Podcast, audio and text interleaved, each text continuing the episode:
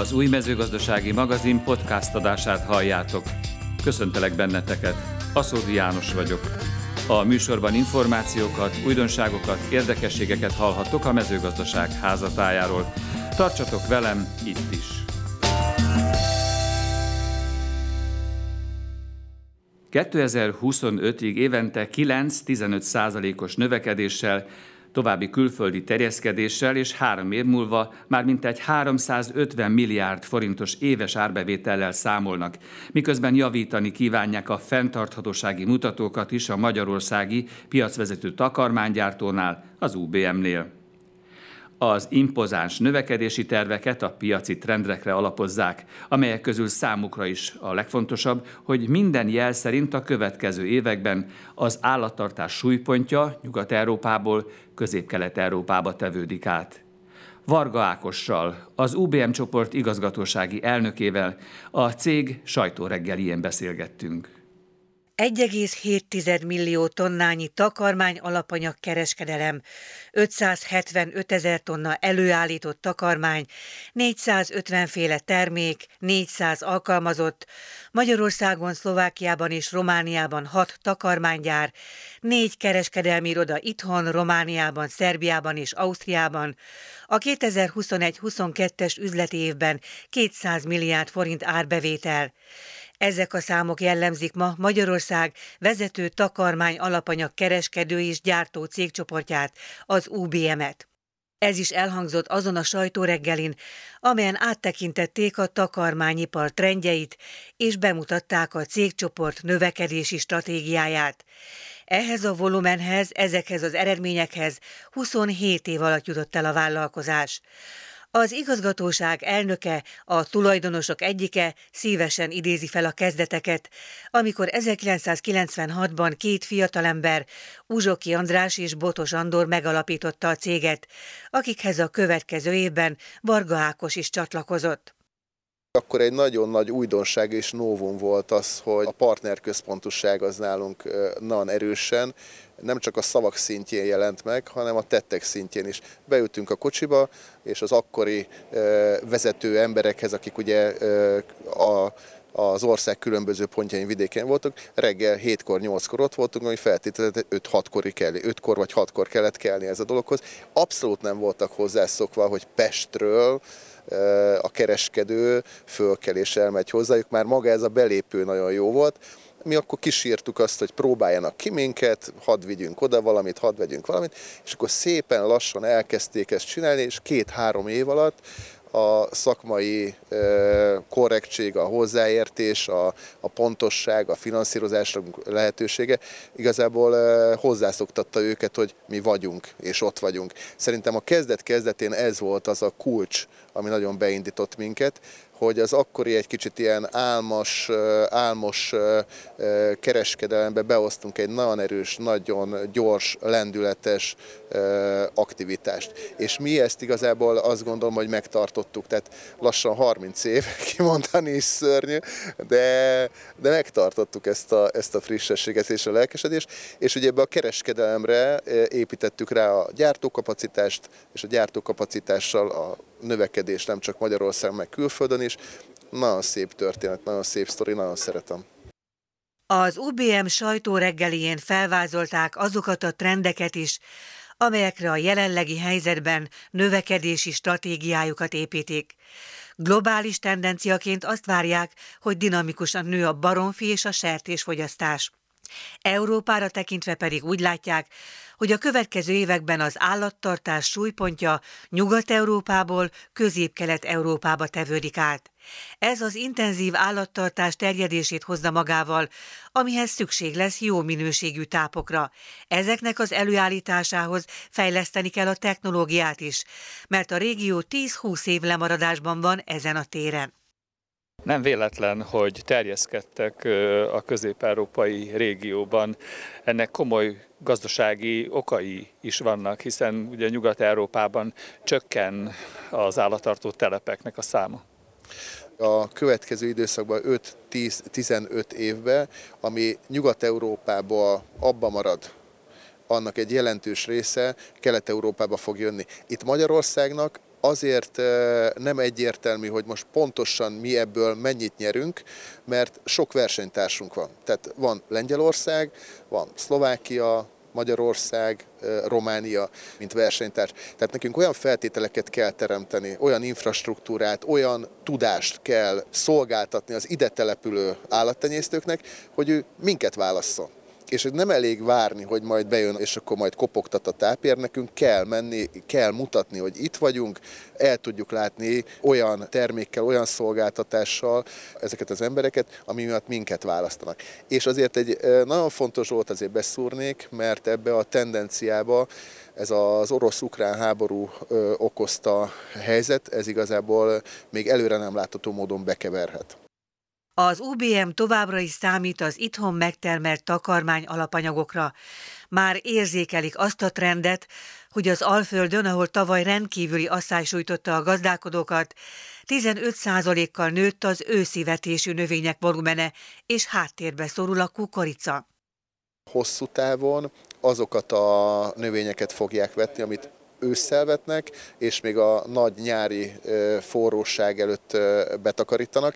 Én azt gondolom, hogy hogy egy sokszerű, hirtelen történt változás ez, de én azt gondolom, hogy fog alakulni, fog változni, fog tudni reagálni a gazdatársadalom a következő kettő-öt évbe, és meg fogja találni azokat a növényeknek a termesztését, ami, ami sokkal biztonságosabb, és a takarmánygyártónak viszont az a feladata, hogy ezeket a növényeket igazából, mint takarmány alapanyagokat betegye a tába, sőt, további feladata az, hogy a takarmány optimalizálása során, ugye, amit a, a kollégák végeznek, már előre mondja, hogy mi azok a növények, amiket érdemes vetni. Tehát én azt gondolom, hogy egy nehéz helyzet, sokszerű helyzet, de a takarmánygyártó, a növénytermesztés, az állattenyésztőnek az együttműködéséből szerintem ebből jó ki, fogunk tudni jönni. A cégcsoportnál jellemző optimizmust a 2025-ig tervezett növekedési volumen is jelzi, hiszen évente 9-15 százalékos növekedéssel, további külföldi terjeszkedéssel és három év múlva már mintegy 350 milliárd forintos éves árbevétellel számolnak, miközben javítani kívánják a fenntarthatósági mutatókat is. 20. alkalommal rendezték meg az országos Syngenta borversenyt, amelyre idén összesen 501 nevezés érkezett. A zsűri ezúttal 5 nagy aranyat és 114 aranyérmet ítélt oda, valamint eldölt, hogy idén kikaphatják meg a megmérettetés legrangosabb elismerését, a Sinvino díjakat. Arról, hogy nehéz volt-e idén a zsűri dolga, Nyitrainé dr. Sárdi Diánával, a Magyar Agrár és Élettudományi Egyetem Szőlészeti és Borászati Intézetének igazgatójával beszélgettünk.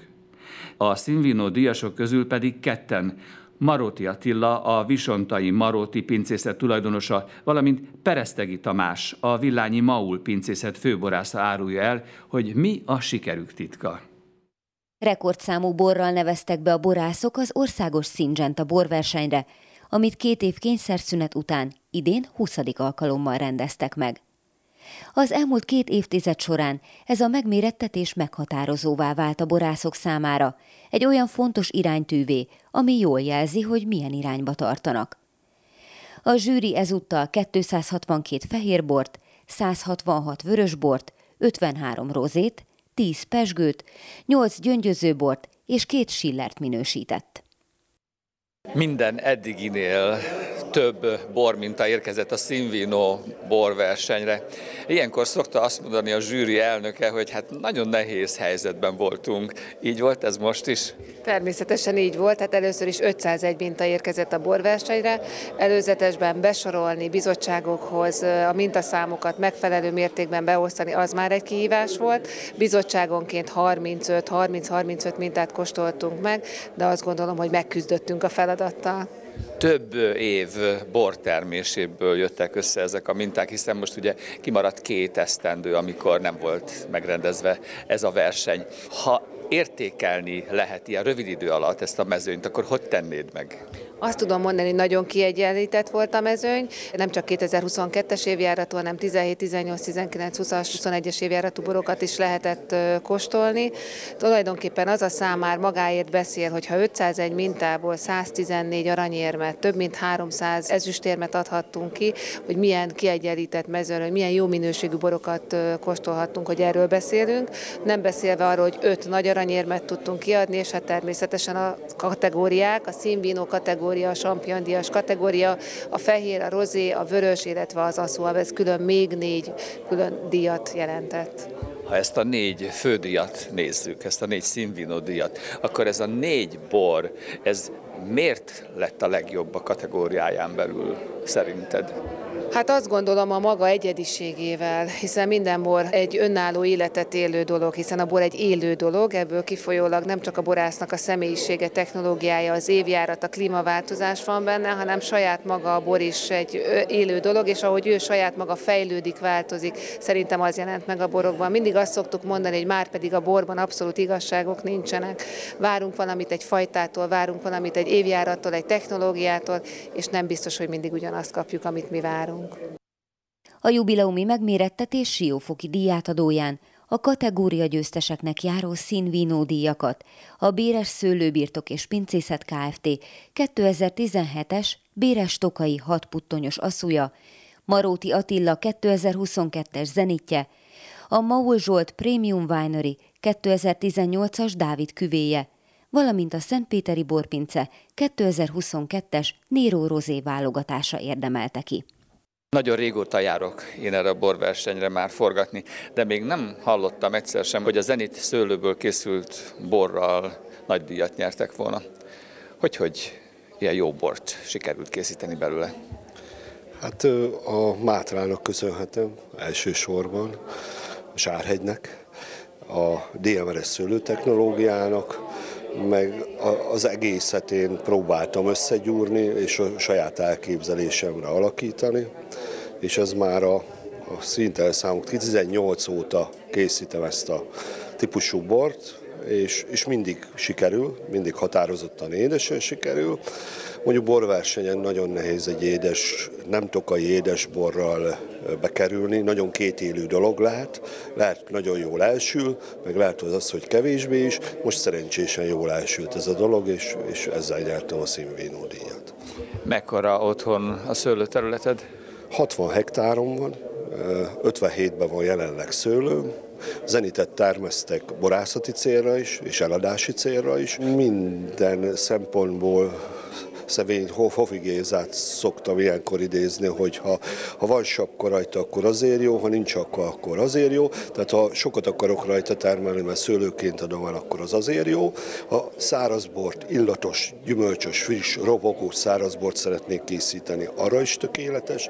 Nagyon jó házasítandó a tölgyfahordós, komolyabb érlelésű tételekhez, és amint kóstoltuk, kitűnő késői születelésű bort is lehet belőle készíteni.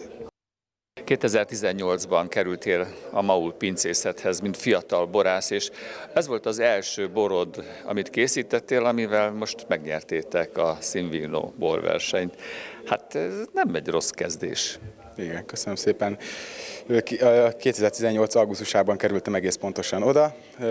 Nyilván nagy kihívások elé néztem, de azért egy tíz éve már dolgoztam a szakmában, igyekeztem, nagyon jó évjárat volt, tehát azért nagyban hozzásegítette ezekhez a, az eredményekhez, meg a csapat, a Zsoltinak a, hozzáállása, a gondolkodása, a befektetés, a minden együtt, tehát ezek mind hozták a gyümölcsöt.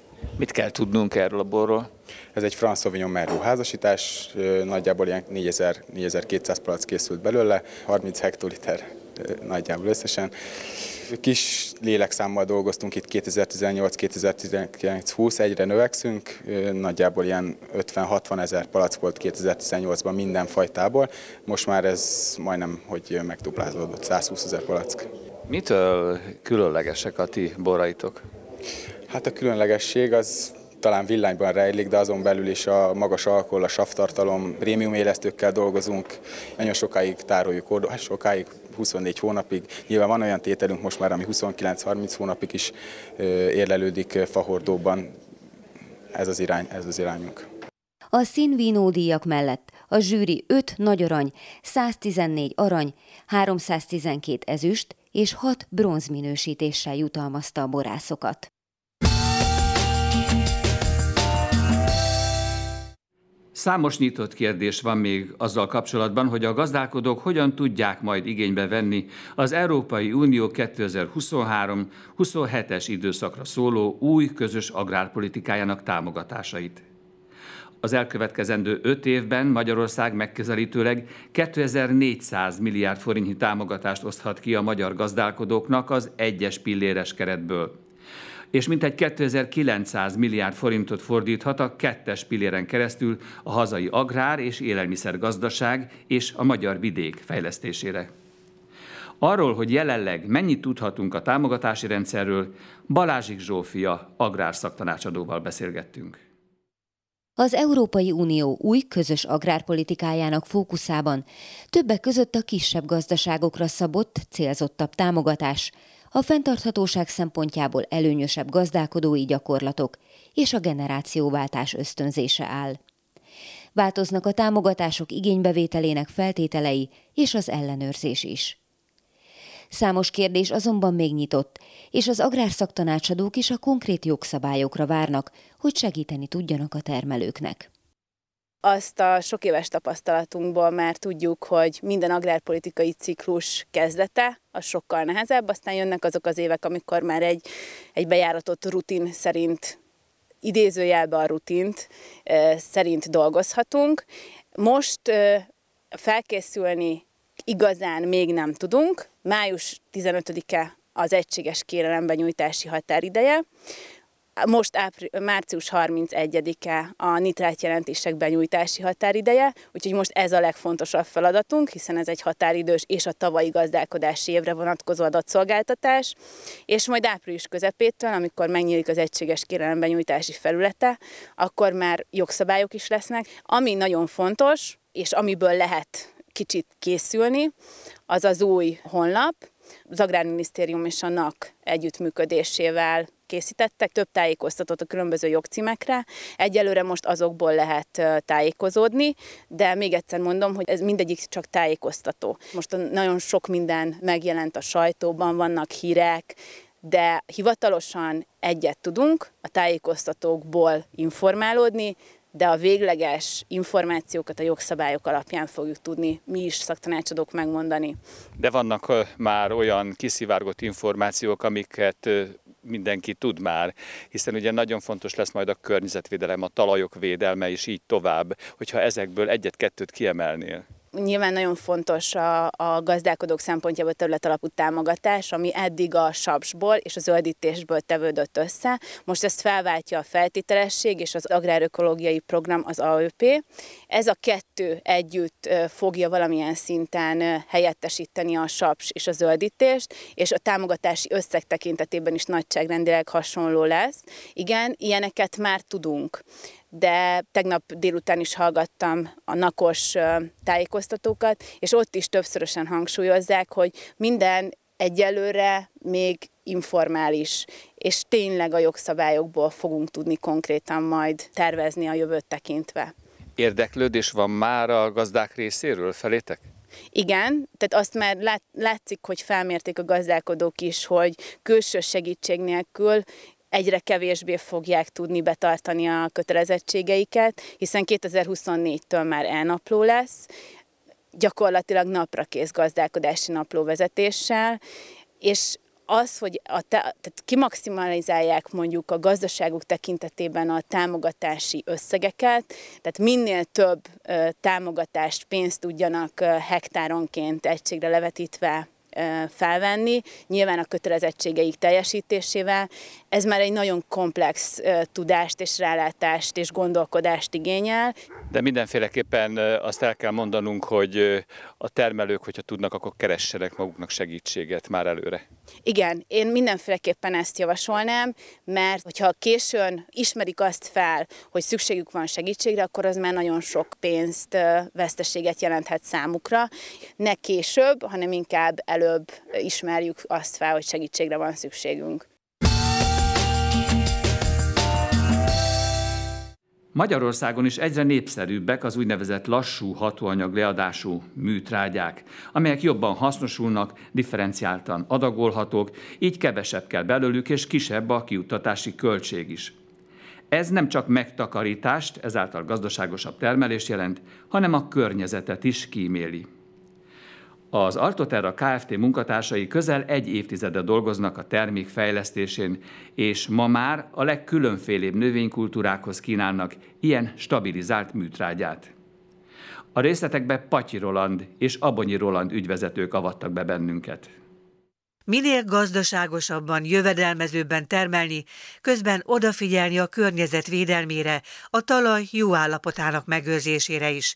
Nem kis feladat ez ma a gazdálkodók számára, hiszen mind az inputanyagok, mind az energiaára jelentősen megemelkedett az elmúlt időszakban. Egy új műtrágya család segíthet ezeknek a céloknak az elérésében.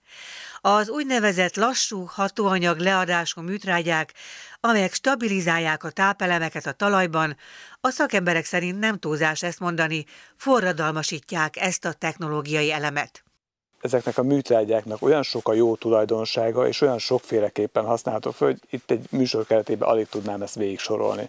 Példaként azért mondhatnám, hogy sokkal több hatóanyag fog hasznosulni, sokkal kisebb a környezetszennyezés, nincsen nekik ö, ö, csirázásgátló hatása, ezzel párhuzamosan jóval kevesebb ö, ö, csomagolóanyagot kell felhasználni, hiszen csökkentjük a magát a műtrágyának a felhasználását is, jóval kevesebb műtegyet kell szállítani, jóval kevesebb műtegyet kell ö, raktározni, és igazából utána ami a legfontosabb az, hogy a környezetünkre oda tudunk figyelni. Tehát ezek a típusú műtrágyákkal nem, hogy a környezetet szennyezzük, hanem tulajdonképpen még jelentős környezeti potenciál elő előny is jön bele. Jobb lesz a talajoknak a művelhetősége, magasabb lesz neki a szerves anyagtartalma, tehát egy sokkal jobb talajállapotot hagyunk magunk után, mint hogyha sima, hagyományos műtegyet használnánk. És itt a kulcs szerep tulajdonképpen egy olyan anyagnak van, amivel bevonjátok ezeket a golyókat, műtrágya kis golyócskákat. Így van. Ez egy polimer, Tulajdonképpen Amerikából hozzuk ezt, tehát ez egy nagyon fejlett polimerről van szó.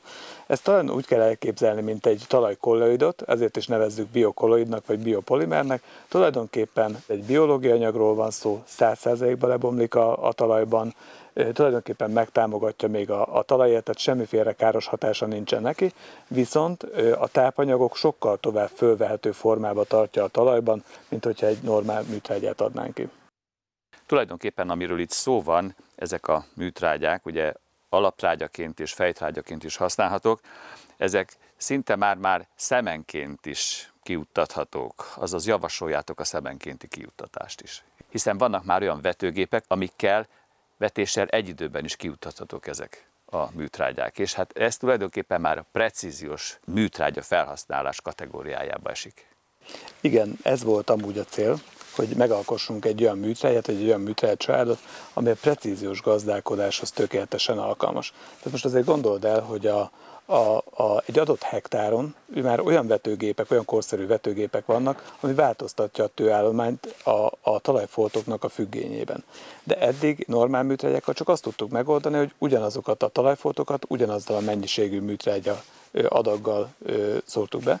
Most már azt tudjuk, hogy tulajdonképpen ahány tövet tervezünk vagy rakunk egy adott területbe, a növénynek a gyökérzónájába a növény tőszámhoz tudjuk igazítani a műtrágyázásnak a mennyiségét. Tehát ez előfordult, hogy valaki régi sztereotípia, hogy most szórunk egy hektára 200-250 kg mondjuk komplex műtrágyát, itt most már nem erről lesz szó a jövőben, hanem a jövőben akár azt is meg fogja tudni mondani a termelő, hogy ő vesz két millió szemet, és szétosztja, hogy az adott tőhöző mennyi szemműtrágyából fog, mennyi hatóanyagot akar majd a növénynek kiutatni. Tehát ez nagyságrendi különbség.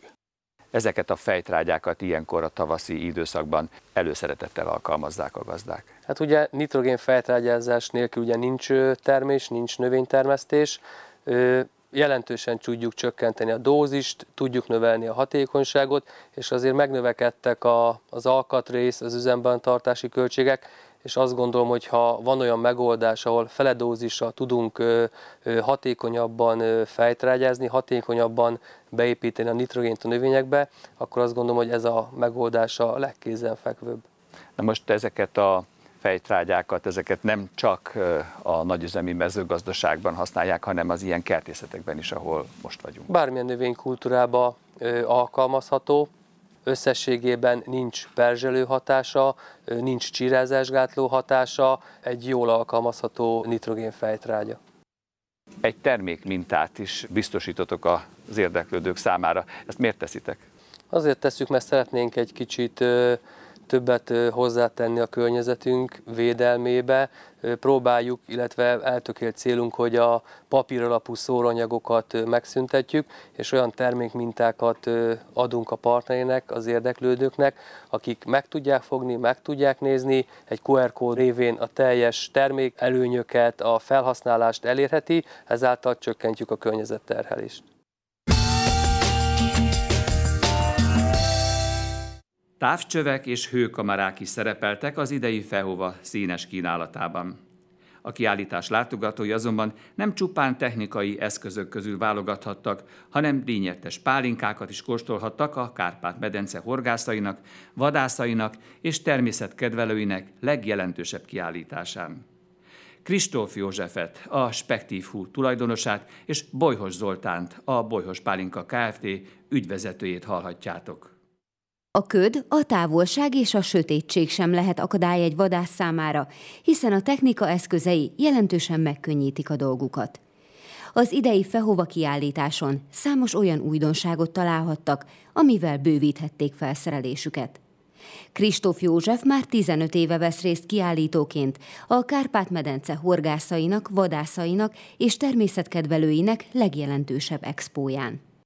Távcsöveket és hőkamerákat hoztunk ki, főleg ez a két fő termékkör, amiben mi jók vagyunk, és ez igazából nem csak a vadászok számára érdekes. Tehát például nagyon nagy számban madarászok is használnak távcsövet, és most már hőkamerákat is. Mihez lehet ezeket a hőkamerákat használni? Ugye a hőkamera jelentősége ott jön el, amikor egy hagyományos távcsővel már nem látok, mert annyira sötét van, mert köd van, mert szemerkélő eső van. Ugye a hőkamera fizikai tulajdonsága az, hogy tulajdonképpen még a gyenge ködön is átlát. Tehát amikor már én a távcsővel semmit nem látok, a hőkamerával akkor is látni fogom, hiszen az ember vagy az állat által kisugárzott hőt érzékeli. De akkor ez a hőkamera használható az élet más területén is, nem csak a vadászatnál. Abszolút, természetesen rendvédelem, határvédelem, katasztrófavédelem, elektromos tüzek felderítése, hibaforrások felderítése. Tehát ez egy olyan iparág, ami mostanság gyorsan fejlődik. Nem először vagytok már kint a Fehova kiállításon, rendszeres látogatók vagytok. Miért jártok ide? 2008 óta egyetlen egy Fehovát sem hagytam ki, tehát ha megrendezték, akkor mi itt voltunk. Nekünk nagyon fontos, tehát azt gondolom, hogy itt annyi vadász jön, beszélgetünk velük, kipróbálják a dolgokat, tehát egyrészt a személyes kontakt akkor is fontos, ha már az online kereskedelem korában élünk. A Fehova kínálatából ezúttal sem hiányozhattak a bolyhos pálinkák. A több mint negyed évszázada működő pálinka főzde idén is megmutatta büszkeségeit a kiállítás látogatóinak. Köztük azokat a pálinkákat, melyekért a közelmúltban újabb elismeréseket vehettek át. Zoli, nélkületek nem nyit ki a Fehova kiállítás. Évek óta jelen vagytok már ezen a kiállításon. Miért fontos neked ez?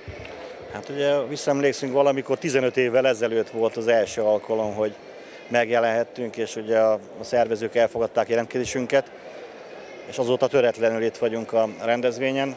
Szóval tudni kell, hogy a család is közel áll a vadászathoz, apám ugye vadászik, tehát ő előszeretettel járt minden évben erre a rendezvényre, nagyon sok barátja van, nagyon sok mindent vásároltunk erről a rendezvényről, akár szekrényt, akár fegyvert, és ugye mi is elhoztuk a pálinkáinkat, ugye itt mindenki ismer bennünket, visszajáró vendégeink vannak, nagyon szeretnek bennünket, és nagyon sok pálinkát el szoktunk adni.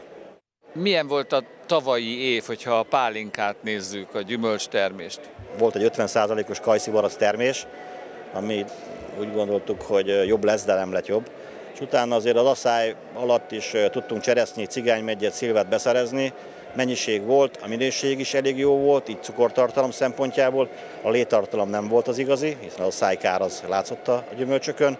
Az őszi szőlőknél, a bírseknél, a körtéknél mondhatom azt, hogy ott százszázalékos jó minőséget tudtunk betárolni, megfelelő mennyiségben, Már ott tartunk, hogy szinte mindenből kész pálinka van, úgyhogy a raktárba éleljük, pihentetjük jelen pillanatban. Napi hír, hogy az ongai pálinka versenyen nagyon szép eredményeket értetek el. Hát a főszervezőben összefutottam egy másik rendezvényen még az ősszel, megkért rá, hogy itt a Covid problémák, illetve előző egy-két év nem az igazi volt a pálinka szakma számára, hogy jelenjünk meg ismét ezen a rendezvényen, és öt év után beneveztük a, a pálinkáinkat, és egész jól sikerült, hiszen nyolc érmet hoztunk haza. Ezek közül a zászlós hajunk, az ágyas cigány vagy pálinka ezen a versenyen is elnyerte az aranyérmet, illetve a sampion díjat. Tapasztalatok, küzdelmek, sikerek. 53 vallomás az agrárium meghatározó személyiségeitől. Aszóri János Portrék című könyvében. Kertészkedj okosan! Termesztési és tartósítási tippek a Szóri János Én kis kertem című könyvében. Rendeld meg most az umm.hu oldalon. Kedves hallgatóim! Az új mezőgazdasági magazin podcast adását hallhattátok. A műsor filmes változatát az umm.hu oldalon is figyelemmel kísérhetitek. Tartsatok velem itt is, ott is. Köszönöm a figyelmeteket. Aszódi Jánost hallottátok.